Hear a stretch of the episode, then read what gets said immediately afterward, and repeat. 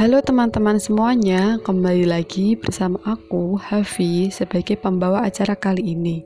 Gimana nih kabarnya? Menjelang akhir tahun, pasti udah ada rencana buat liburan ya.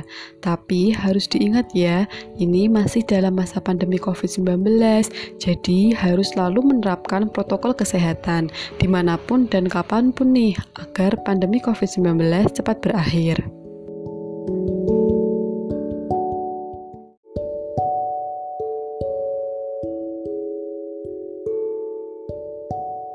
Nah, pemerintah sendiri sudah berupaya sebanyak mungkin untuk menekan angka kasus COVID-19, yaitu salah satunya dengan menggerakkan slogan yang berbunyi Jauhi COVID-19 dengan 3M. Teman-teman pasti udah gak asing lagi nih sama slogan Jauhi COVID dengan 3M. 3M sendiri itu singkatan dari memakai masker, mencuci tangan, dan menjaga jarak. Perilaku 3M apabila diterapkan dengan ketat, maka pandemi COVID-19 bisa kita atasi bersama-sama dan cepat berakhir nih teman-teman.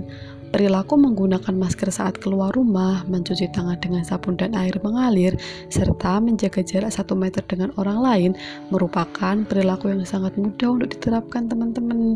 Namun, perlu adanya konsistensi dalam pelaksanaan 3M agar kasus COVID-19 tidak naik nih teman-teman.